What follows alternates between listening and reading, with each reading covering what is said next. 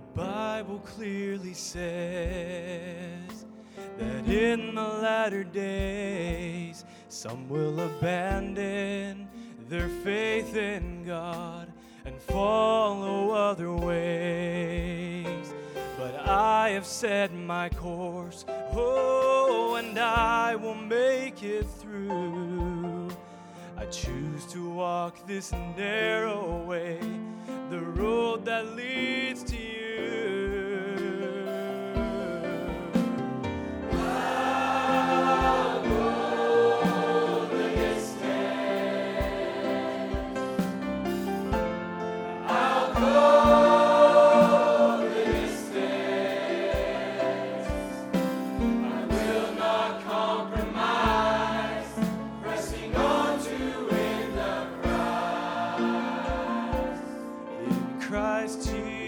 Jesus, I'll go the distance.